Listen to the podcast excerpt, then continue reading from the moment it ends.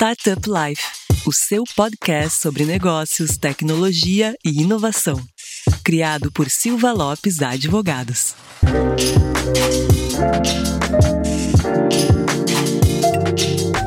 Fala pessoal, eu sou a Cristiane Serra e esse é o seu podcast Startup Life. Antes de revelar quem está aqui comigo hoje na nossa mesa de debates e qual o tema do episódio, lá vai aquele recado importante para os nossos ouvintes. Não esqueça de acessar o portal startuplife.com.br para notícias e informações sobre o ecossistema e também nos seguir no Instagram, StartupLifeOficial, nos seguir no Spotify ou na sua plataforma de preferência. Dado o recado, vamos hoje entender o que são as organizações exponenciais e entender como essas organizações possuem um crescimento tão acelerado e por que, que elas estão aí nos temas mais discutidos, por que, que elas são importantes para o ecossistema.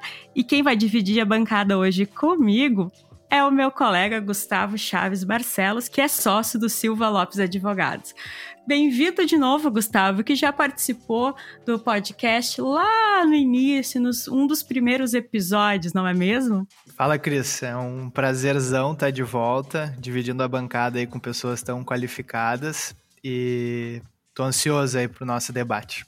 E dessa vez como host, né, Gustavo? A primeira vez foi como convidado, agora daí tu sabe que o Lion já disse para ele, te cuida, porque o pessoal vem aqui fazer a apresentação uma vez, pega gosto, grava outros episódios e vão roubar tua cadeira. Roubei a cadeira do Lion. é por isso que eu venho todo episódio, para ninguém roubar a minha. Não dá para bobear, Cris. É, não, o pessoal gosta do microfone. E Gustavo, conta para os nossos ouvintes quem está aqui conosco hoje para debater esse tema. Hoje a gente tem o imenso prazer de receber a Guto Orufino, consultora em inovação, e o meu querido e estimado colega Lucas Eusébio, que além de ser um excelente advogado e diretor jurídico da Associação Gaúcha de Startups, e está aqui representando a GS no dia de hoje. Guta, bem-vinda! Ah, obrigada, Cris, pelo convite, por essa oportunidade de a gente estar debatendo um assunto tão atual, tão pertinente, tão ligado às startups e que tem mudado o conceito até das empresas uh, tradicionais, trazendo essa visão de como que eu posso crescer de uma forma exponencial, significa crescer 10 vezes mais do que apenas 10%. É o que a gente vai debater aqui hoje. E tem muita coisa para debater, né, Guta? Muita coisa. Lucas, bem-vindo. É a primeira vez, né, Lucas? Obrigado, Cris. Primeiro de tudo, bom dia, boa tarde, boa noite ou boa madrugada, porque a gente sabe que temos ouvintes aí em todos os lugares do mundo, né? Então nunca se sabe a hora que o pessoal vai ouvir o Startup Life. Então, sim, é a primeira vez, Cris, e a gente percebe que a gente começa a crescer na vida quando a gente troca do lugar de ouvinte para speaker, né? Então, a gente percebe que, que o crescimento exponencial está acontecendo com a gente também. Então é um prazer estar aqui junto com vocês, é, representando a Associação Gaúcha de Startups, que tem um papel muito importante aqui na nossa comunidade, no nosso ecossistema, também a nível nacional. Então vamos conseguir agora é, debater um pouco mais e explicar o papel da associação no ecossistema e como que ela vem trazendo e criando organizações exponenciais aqui no nosso estado. Legal, então vamos começar o nosso debate. E a Guta já explicou um pouquinho aí de o que, que é uma organização exponencial, que a gente pode dizer resumidamente, então, que ela tem esse impacto desproporcional que ela cresce 10 vezes mais em comparação aos seus pares, ela possui novas estratégias organizacionais que utilizam a tecnologia e inovação. Mas, Guta, conta pra gente na prática o que, que é uma organização exponencial. Então, Cris, para quem está nos ouvindo aí, um grande abraço a todos. Né? Esse assunto tem sido muito comentado. Uma organização exponencial e aí, vou já trazer uma analogia aqui conosco, porque eu sou muito de trazer um lado prático e palpável. Né? Nós vivemos aí, estamos aí há um ano e meio dentro de uma pandemia onde nunca se falou tanto num gráfico exponencial. Né? Aquele onde eu cresço 2, 4, 8, 16, 32 e assim sucessivamente. Né? Então, realmente é uma fórmula matemática, vem daí do realmente uma equação exponencial, o termo vem da matemática, onde a gente cresce tem um, um platô muito difícil de ultrapassar, porque é o início de qualquer negócio, mas quando atinge determinado patamar, ela cresce assustadoramente, porque ela tem um crescimento dentro dessa visão da matemática, do exponencial.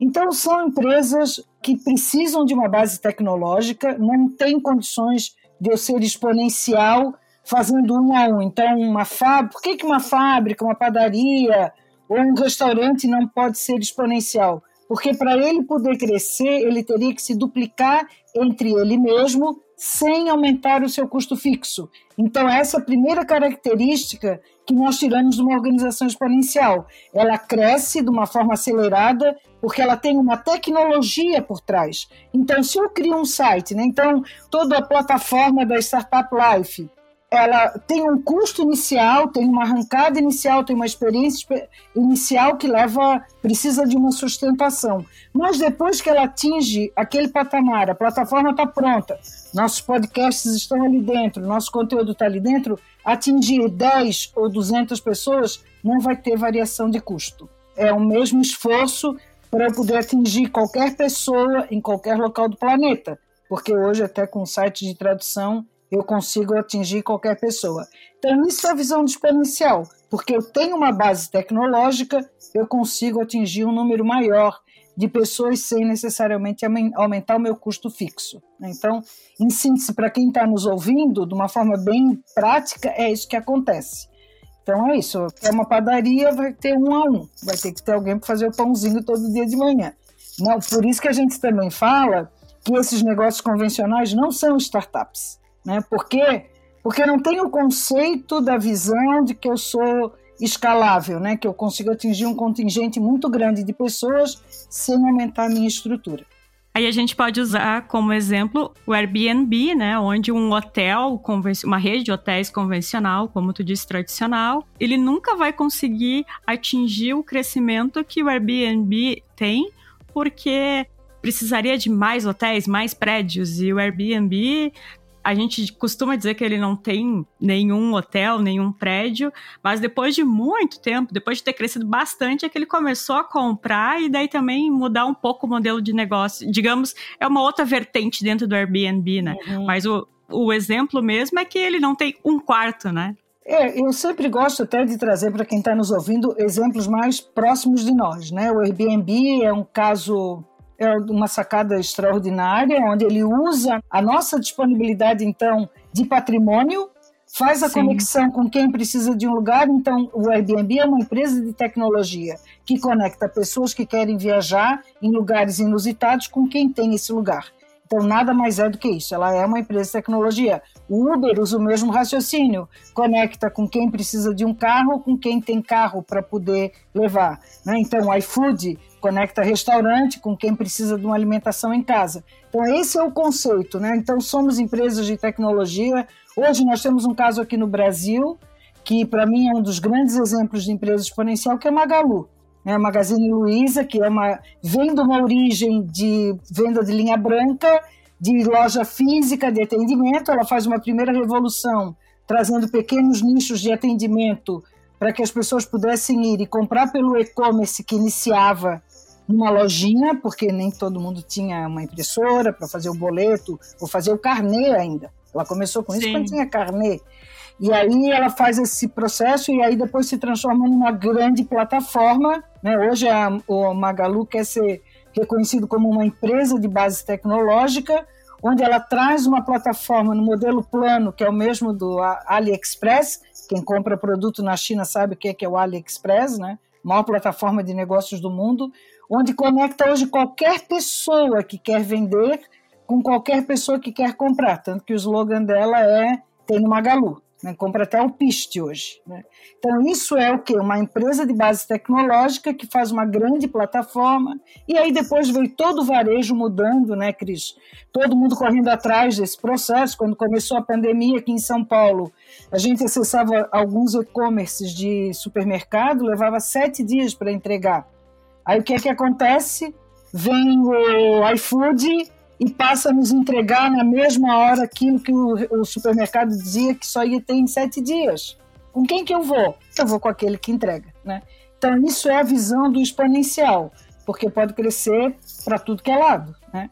Perfeito, Guta. Eu gosto muito do, do exemplo também, que é bem próximo da gente, da Netflix, né, que é um formato uhum. de software as a service.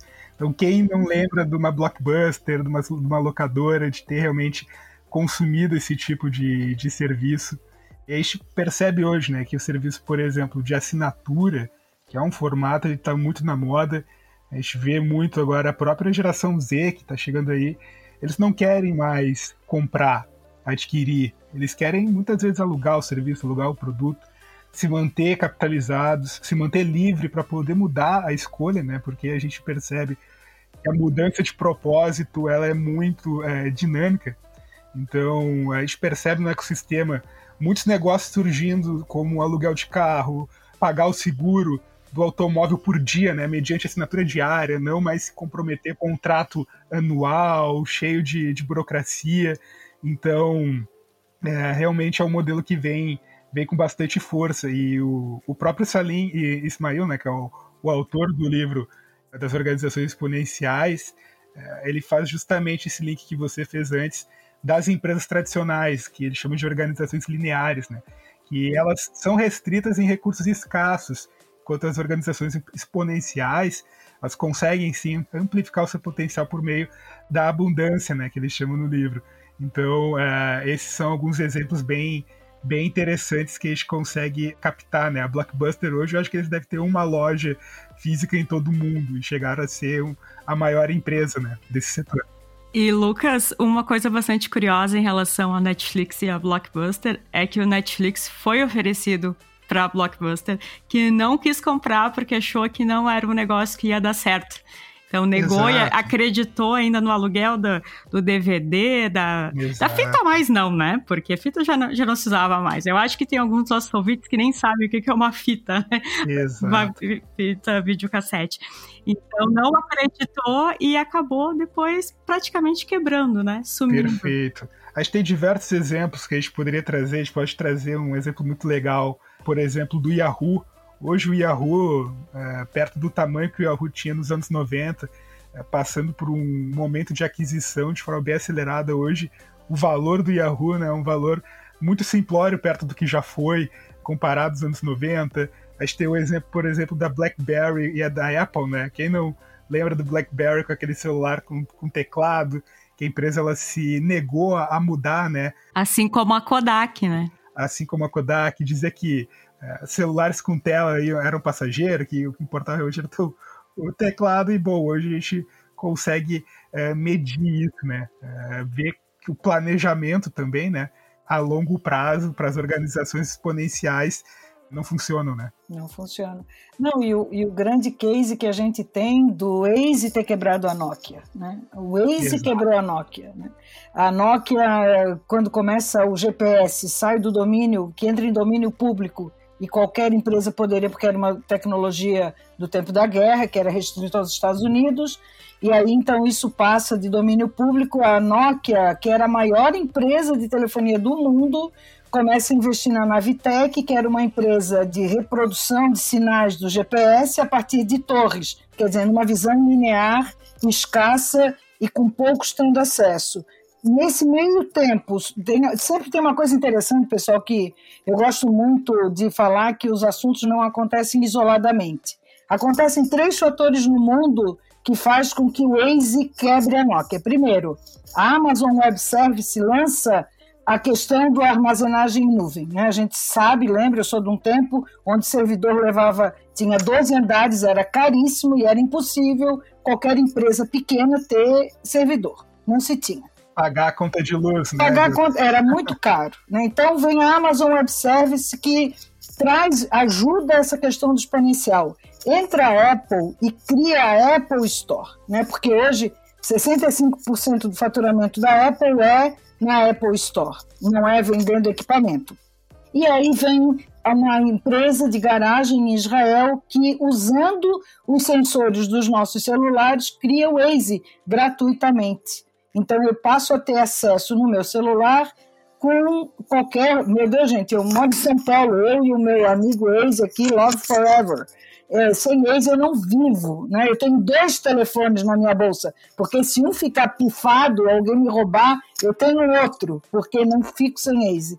E aí vem o Waze, que joga isso aí para o mundo, pedindo, é, criando badges e fazendo todo mundo ganhar selinhos e bonequinhos, e quebra a Nokia, gente. A Nokia foi vendida depois para a Microsoft, que nunca conseguiu levar o telefone e quebrou a Nokia.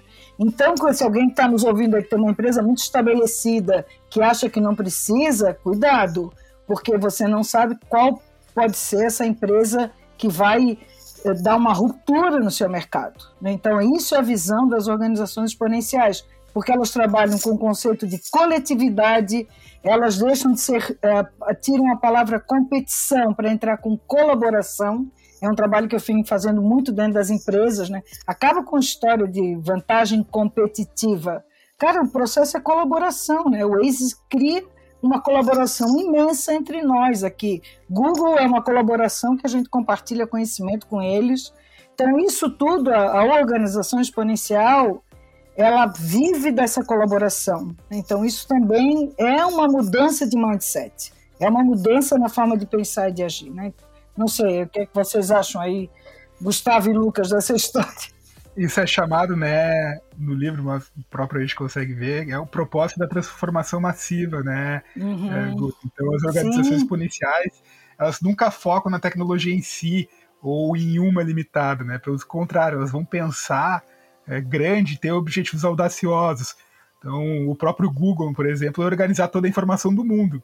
Então, Sim nos anos 70 isso era considerado um absurdo, né? É. Então, é, justamente o Waze também teve o seu propósito de transformação massivo. Então, isso que é a beleza das organizações exponenciais, do impacto que elas podem causar aos grandes tubarões do mercado, né? Exatamente. Cris, eu tenho uma pergunta para Guta. Opa, vai lá.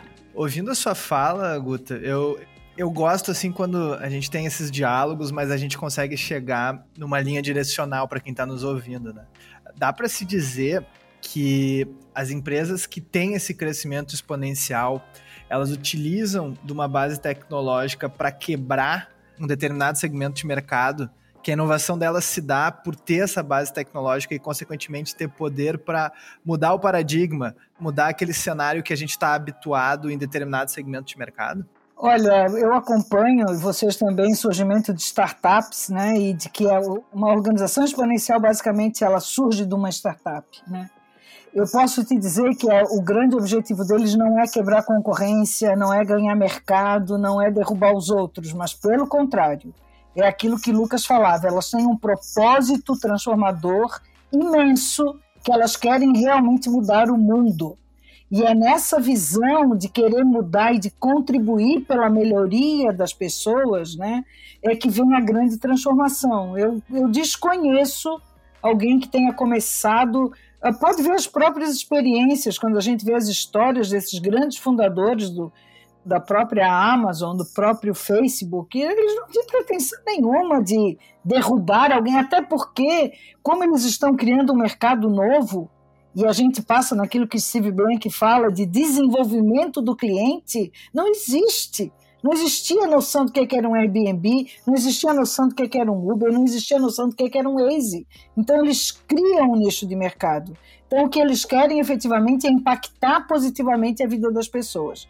Então, eu vejo assim: tanto é que o próprio Salim fala no livro, e depois o Peter Diamandis também, que tem o livro Abundância, e que é um defensor, são colegas né, da própria Singularity, eles falam: quer ser um bilionário, então impacte positivamente a vida de um bilhão de pessoas, porque aí você conseguiu atingir é, fãs, é, pessoas que querem o teu trabalho e que vão seguir. E aí, o que é que acontece?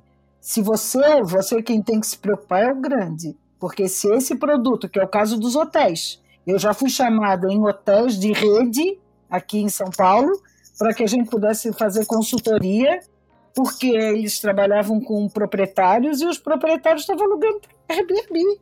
E não tinha nada no estatuto deles que fosse proibido. E aí, como é que você lida com isso? Eu tenho hotel, mas o meu hotel eu só administro, tem proprietários em cada unidade aqui, aí eu, você, Gustavo, tem a sua unidade, pode alugar para quem quiser. O cara entra e sai, usa toda a estrutura de segurança E aí, então, o grande é que tem que se preocupar em ficar atento, né? Por isso que a gente fala tanto da inovação aberta, de chamar startup para poder mudar o negócio convencional, porque vai quebrar. Muito bom. Tem uma pergunta para o Lucas que me deu alguns insights, né? Lucas, a gente falou aqui muito de crescimento exponencial, acelerado, mudança de métrica, quebra de paradigma. Mas como que efetivamente essas empresas elas atingem um crescimento exponencial? Perfeito, essa pergunta é a pergunta de um milhão de dólares, né, Gustavo? Mas vamos lá, vamos tentar responder. O primeiro ponto que eu gosto de trazer é a questão do planejamento, né? Então, como a gente estava comentando antes, a gente acaba matando nas organizações exponenciais aquele planejamento de cinco anos, né? Era muito comum gente ouvir o que, que você pretende daqui 5, 10, 15 anos. Isso acaba muitas vezes pelos founders, pelo empreendedor, acaba sendo levado né, no planejamento do seu negócio. Eu sempre gosto de, de dizer essa frase, eu, eu roubei do Lion, então vamos dar aqui o crédito, né? A gente sempre comenta que existe, quando a gente está iniciando um negócio, existe o titular do CNPJ, que é a pessoa que, bom, ela realmente ainda não tem uma base de gestão, ela está realmente ainda um pouco perdida. A gente vai ter um empreendedor que é aquela pessoa capacitada para colocar o negócio de pé, ele vai ter uma energia ali para colocar o negócio de pé. E depois a gente vai ter o empresário, que é aquela pessoa que vai ter conhecimento apurado de gestão, financeiro, que vai ter conhecimento de métrica que vai fazer a empresa crescer, né, de forma exponencial. Então, o empresário, a, a figura mais técnica, organizacional e preparada, né? É, por isso que muitas vezes a gente vê no mercado de startups, eu posso falar aqui com total tranquilidade do mercado uh, gaúcho, né? A gente tem aí mais de 900 e poucas startups no Rio Grande do Sul, uh, mais de 75% delas ainda são early stage. O early stage é o, o cara ainda que está, vamos lá, indo nas aulas do Sebrae de planejamento, porque ele ainda, é, enfim, está saindo de muitas vezes de um emprego CLT, nunca empreendeu, é empreendedor de primeira viagem e chega com esse desafio no mercado de preciso virar uma empresa exponencial, como que eu faço isso? E traz uma carga já viciada, né, o que não é a culpa dele, de organização, de gestão. Então, o primeiro ponto, Gustavo, respondendo a tua pergunta, eu falaria do planejamento então, é muito contraprodutivo né, pensarmos hoje em dia em planejamento a longo prazo. Eles, não, eles são pouco efetivos. Hoje, a gente costuma lidar muito mais com planejamento a curto prazo. Por quê? Porque as coisas mudam muito rápido, a dinâmica eh, ela é implacável, né? A gente pensa, por exemplo, em grandes empresas que no passado conseguiu desenvolver uma tecnologia ou conseguiu desenvolver um diferencial competitivo e se mantinham no topo, digamos assim, do mercado durante 10, 20 anos com aquele diferencial competitivo. Hoje em dia a gente vê que isso não existe mais, né? Hoje em dia a gente o diferencial competitivo deve durar o quê? Dois anos, três anos. Então a gente não tem mais nunca teve, mas a gente não tem mais uma questão de estabilidade num planejamento a longo prazo, contar com uma tranquilidade. Eu gosto muito da frase do Renato Mendes, que ele diz que se você não está pensando em matar o seu negócio, alguém tá, né?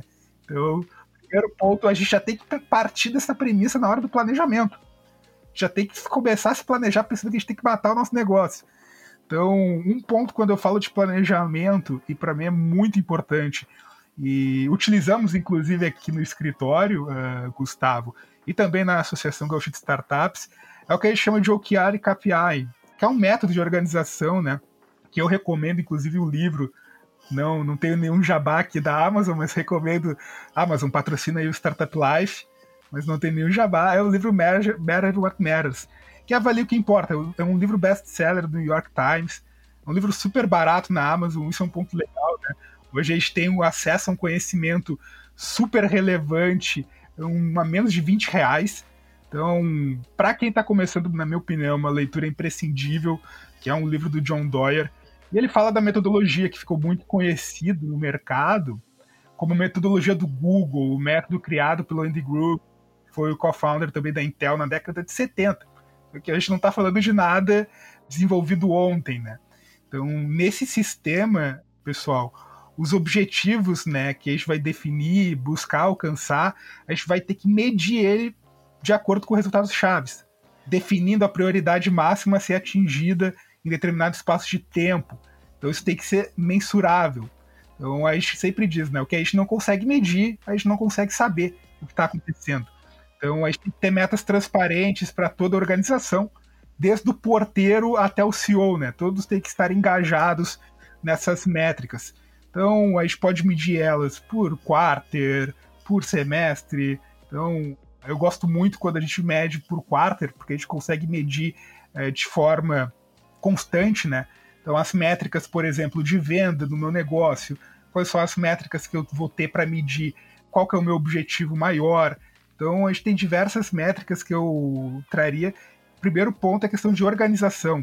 Para a gente conseguir se organizar, Gustavo. Acho que esse é o primeiro, o primeiro ponto. A gente parte de um planejamento. E complementando a tua fala, Lucas, a gente nesse, nesse aspecto também, essas organizações exponenciais, elas são geridas com base nas metodologias ágeis. Né? Então, ao invés de eu ter é, grandes projetos trabalhados com dois, três anos de entrega, nós passamos a adotar uma metodologia como o Scrum, por exemplo, que trabalha com uma gestão ágil de projetos, onde nós passamos a ter entrega de valor. Então, eu saio, quando eu junto OKR com o Scrum, eu saio do tarefeiro. Nós no Brasil temos ainda uma, um ranço muito grande de ser tarefa, não é tarefa, tarefa, tarefa. E quando a gente começa a entender essa visão das organizações exponenciais e que são com uma base tecnológica, o que nós vemos primeiro, né, e isso daí temos recebido aí vários exemplos de outros países, é entender que aquilo que eu entrego tem que ter um valor.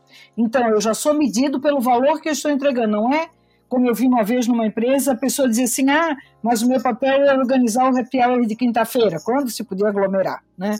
Eu dizia, mas isso é tua atribuição, isso está no teu job description, isso não é uma meta, é teu papel fazer isso. Eu não vou contar quantos estavam no, no happy hour, quanto que se tomou de chopp ou quantos salgadinhos se contratou, isso é, não é isso. Então, às vezes, nós ainda temos um aprendizado muito grande com o planejamento, porque nós não somos um país que planeja, consequentemente, nós não passamos isso para a turma que vem por aí, que está chegando, né? então esse planejamento mais rápido, trabalhar com essa visão do Scrum, que é uma gestão ágil de projetos, que surgiu lá com o Manifesto Ágil, com 17 desenvolvedores de software em Utah que hoje permeou todas as organizações, onde qual é a diferença desse planejamento que Lucas falava e esse outro que a gente faz agora? é que um eu ia entregar como se fosse uma ponte, só vou entregar uma ponte daqui a três a quatro anos. Eu não tenho como entregar os softwares, antes a gente entrava para desenvolver, só ia entregar dois anos depois cheio de defeito. Hoje eu passo, eu vejo, né, tem uma, uma cena clássica que é de uma questão de mobilidade. Se o problema do teu cliente é mobilidade, você não vai esperar dois anos para entregar o carro, você vai dar primeiro um patins, depois vai dar para ele um patinete, depois vai dar bike, depois eu entrego uma moto, depois eu vou entregar esse carro que ele já vivenciou, ele pode nem querer coberto, mas vai querer conversível, né? Então, a cada entrega eu vou entregando valor efetivo. Então, isso é uma mudança muito grande de mindset. As nossas universidades não falam disso.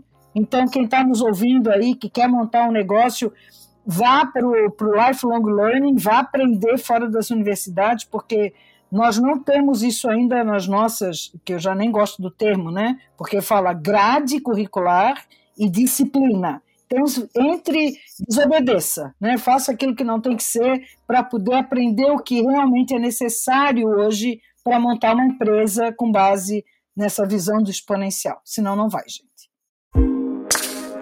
E um ponto bastante importante que tu estava falando, Guta, é essa questão da experimentação, né? Que tu usou até o exemplo do uhum. desenvolvimento de um software que antigamente se entregava ele lá pronto e quando ia se ver tinha vários defeitos, falhas. E hoje o processo não é assim, né? Vai se experimentando a cada etapa e como tu falou, primeiro entrega um patinete. Bom, então o patinete tem isso, isso de bom, mas o usuário quer mais coisas. Bom, então ele quer uma, uma bicicleta elétrica, então, e assim vai indo, né? E aí entra a figura do testar, experimentar, corrigir. Né? Então eu vejo muita gente dizer, ah, aqui agora a gente pode errar. O erro não é o erro pelo erro, mas é trazer o seguinte: eu tentei de uma maneira, fiz, corrigi, modifiquei. Né? Então, Por que, que tem é, empresas muito estruturadas não conseguem ser exponencial? Porque sequer elas permitem qualquer tipo de erro por parte de seus colaboradores. Ela não tem brecha para trazer aquilo que a gente chama do teste, da prototipagem, de um produto mínimo viável. Ela já quer fazer, tem que sair perfeito. Gente, isso não tem mais condições hoje em dia.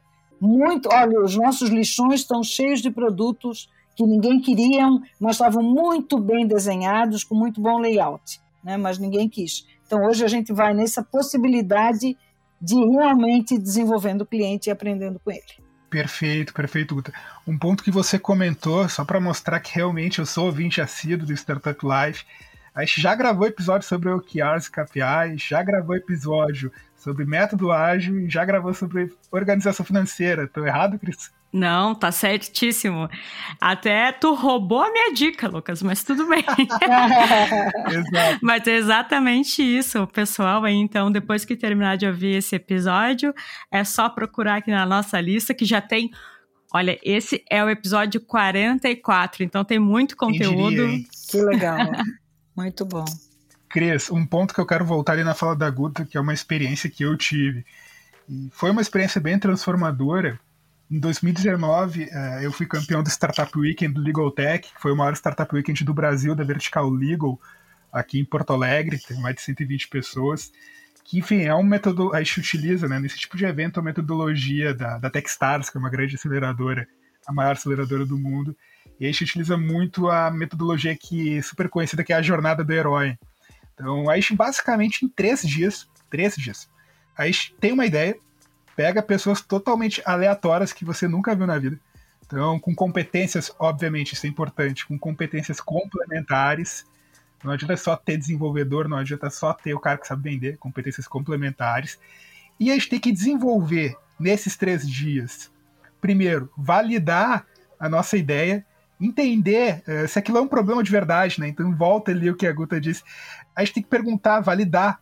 Não adianta, não adianta tirar as coisas da nossa cabeça, a gente precisa de dados pergunte seu cliente, cara, isso que eu quero solucionar é um problema importante para ti mesmo? Tá dentro do teu top 3 esse teu problema ou não é um problema tão latente? Ah, Lucas, é um problemão. Ou não, Lucas, não é um problema tão grande. Mas esse outro aqui, ó, esse, cara, me incomoda bastante. Então, validar o problema, validar, cara, você pagaria por isso? Quanto você pagaria? Então, validar problema, validar solução, fazer MVP, fazer pitch, vender então tudo isso a gente conseguiu fazer em três dias, foi bem é, insano. Ah, hoje a gente pode comentar, né? O nome da startup que a gente criou foi Quem Dá Mais, era para disruptar o mercado jurídico. Em um fim de semana a gente conseguiu interesse de três investidores de investir 11 milhões de reais na plataforma. Não imagine, num evento feito em três dias com pessoas aleatórias, a gente conseguiu o interesse né, de, de investidores para investir no negócio. Então, primeiro ponto, isso mostra que o mercado está muito líquido, já naquela época, 2019, que não é muito longe. E essa metodologia, ela é utilizada todo dia pelas empresas exponenciais. Então, a empresa está sempre pensando qual é o problema, a gente está sempre refazendo a jornada. A gente chega na solução, pensa do problema de novo, vai validar o problema, valida uma solução, faz o MVP. Então, a gente está sempre nesse ciclo né, da jornada do herói. E Obviamente, a gente comentou antes sobre as OKRs e KPIs. Por que, que elas são importantes? Porque elas vão concentrar o esforço e promover a coordenação. Então, a gente vai unificar, fortalecer a empresa numa mesma direção. Então, isso consecutivamente vai trazer mais satisfação no local de trabalho, vai aumentar a retenção e isso vai trazer a geração é, de organizações exponenciais, né? Quando a gente tem desde já trazendo um ponto aqui mais de ecossistema e também de comunidade, que de startups, quando a gente tem um ambiente propício para as organizações exponenciais, é, a gente percebe que a disrupção ela começa a se tornar padrão. Então a gente começa a ter o mercado que acaba se tornando dependente muitas vezes de dados, os custos caem, né? o acesso ele é mais democratizado para serviço, produtos, a gente tem profissionais mais entusiasmados que se unem para criar, por exemplo, um movimento de software livre, que a gente já teve aqui dentro do podcast própria Rocket Chat, que tem o open source incrível também. Então, novas combinações de tecnologia surgem, novos produtos melhores, mais baratos. Então, eu gosto muito de trazer, que eu acredito que é um pilar muito importante das organizações exponenciais, que são as comunidades, que são os famosos ecossistemas. Então, eu gosto muito de um conceito trazido pelo James Moore, de 93, que é quando começou a surgir, ele fala que ó, o uso da expressão ecossistema para o âmbito de negócios ganhou né, o, a repercussão com o Moore em 93. Ele define o ecossistema como uma comunidade econômica na qual organizações e indivíduos considerados os organismos do mundo de negócios interagem. Então, por que, que é importante a gente ter um ecossistema de startup, uma comunidade de startup? Porque nenhuma organização ela tem todos os conhecimentos necessários para controlar o sistema ou para inovar sozinha, mesmo se ela for uma grande organização, como a Guta comentou. Então, as organizações exponenciais elas atraem pessoas de forma orgânica. Então, esses indivíduos, eles colaboram, né, muitas vezes de forma gratuita, para o crescimento do negócio. Então, isso somente né, porque elas se identificam com o propósito da empresa. Então, isso é muito relevante, porque dentro de um ecossistema, a gente tem os pilares, né? E daí, bom. Daí a gente já está mudando de assunto, né, Lucas? Vou pegar aqui e vamos puxar para a exponencial. Um ponto super legal de gente trazer para a exponencial, gente, é que sem algoritmo sem inteligência Exato. de máquina não existe exponencial, tá?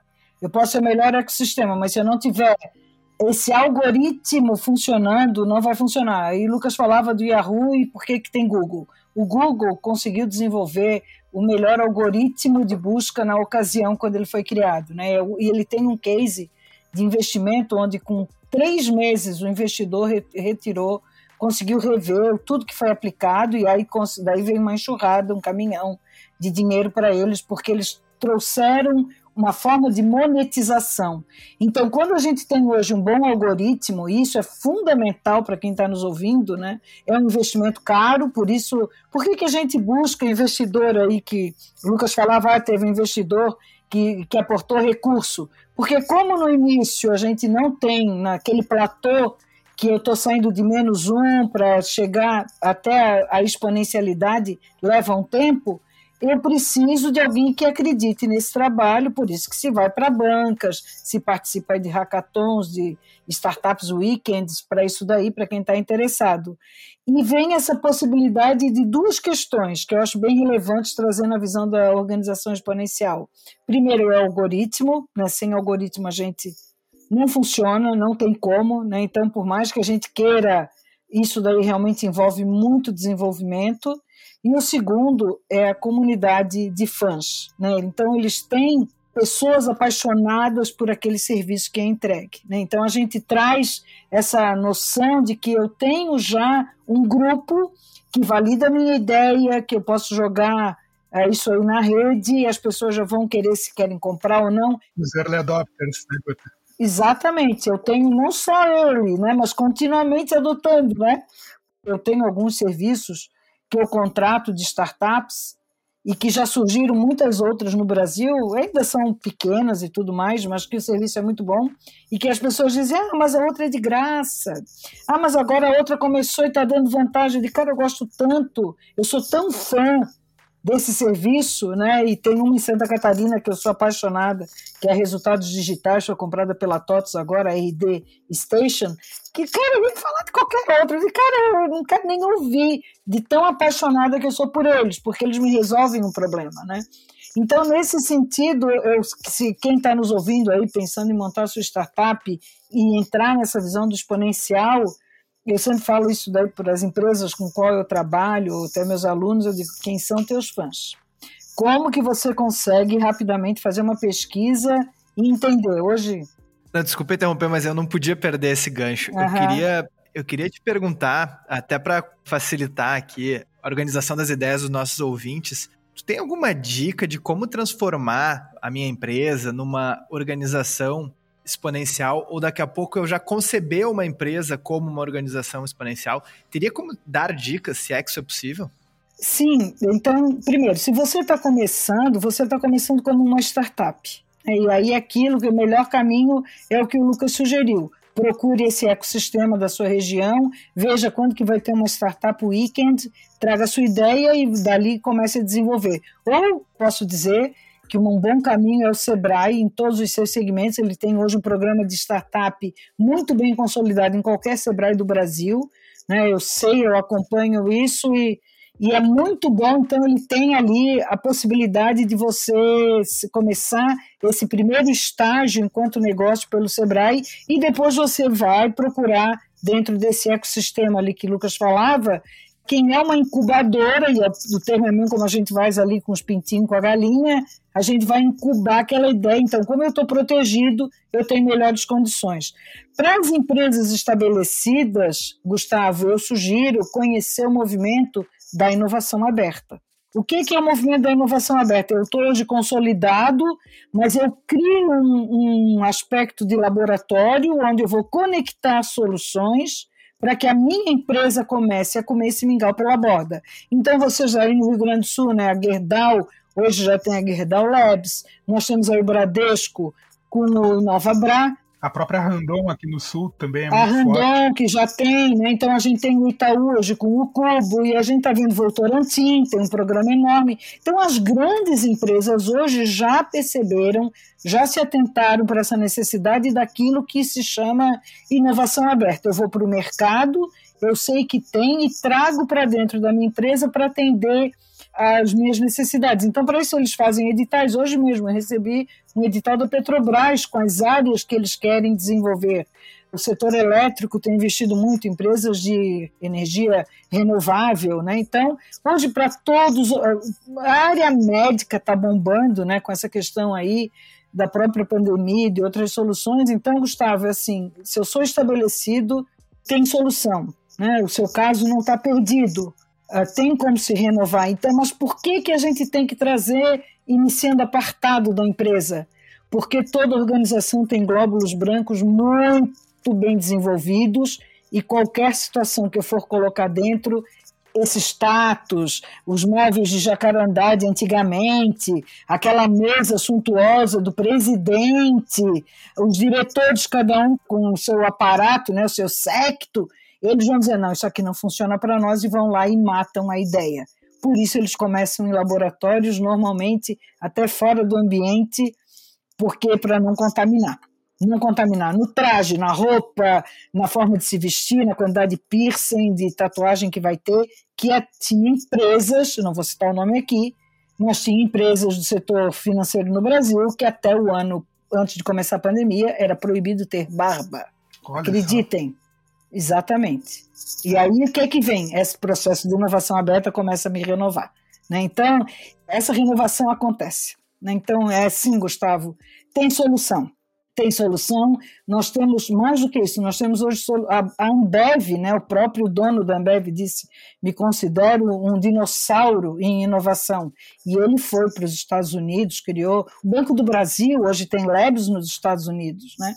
Então, realmente tem situações muito legais que quem quer conhecer tem muitos programas hoje específicos para trabalhar startups tem muitos programas, né? muitos programas mesmo no Brasil hoje para poder trabalhar a grande organização, como que eu conecto esse pessoal e trago solução.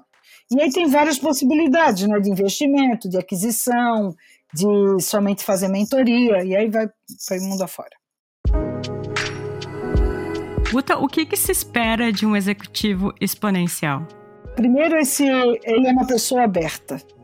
Né? Ele é uma pessoa aberta ao novo, ao desconhecido, aquilo que ele quer saber que tem outras visões diferentes do dele. Né? Então, ele traz uma, um novo conceito. Esse líder exponencial, ele é um futurista.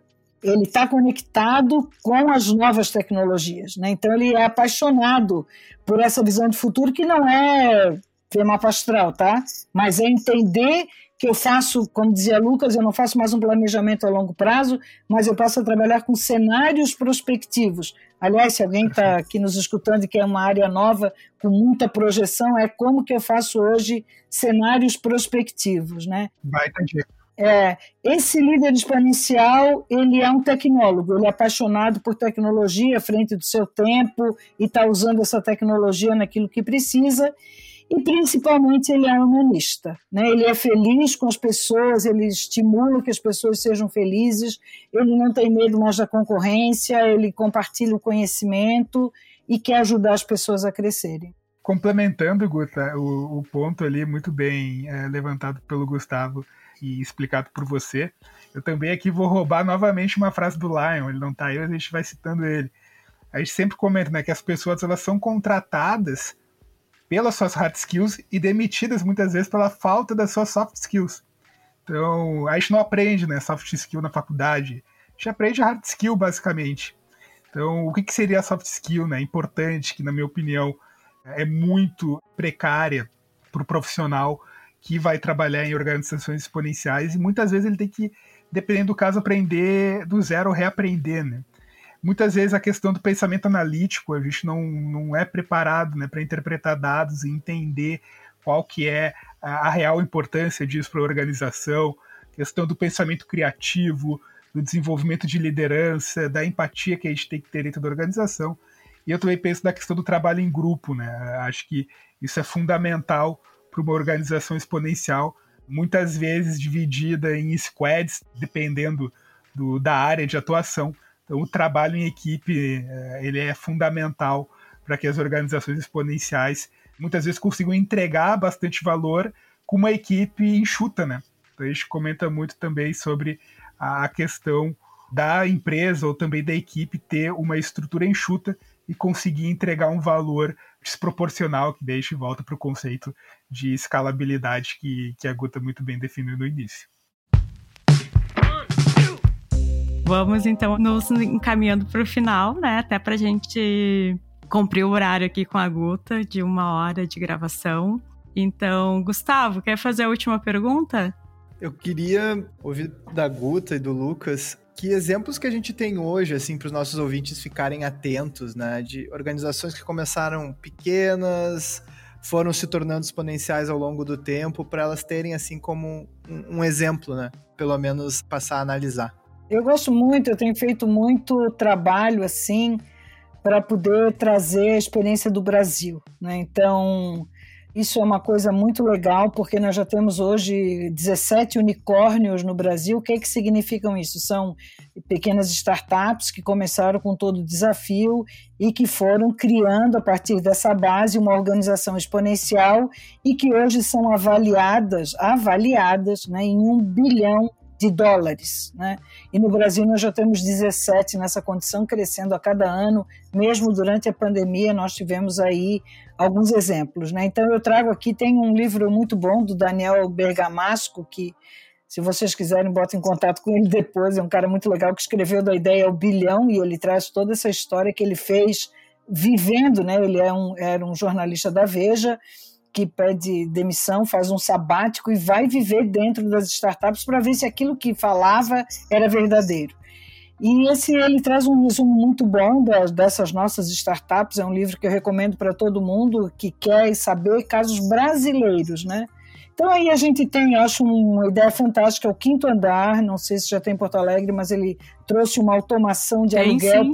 Pra, tem, fantástico, porque ele traz uma automação de aluguel onde a gente tinha que exigir um monte de documento em cartório, um monte de avalista, e hoje é quinto andar, traz isso principalmente para essa geração mais jovem que como o Lucas falava, quer sair, quer mudar e não quer ter a sua própria propriedade.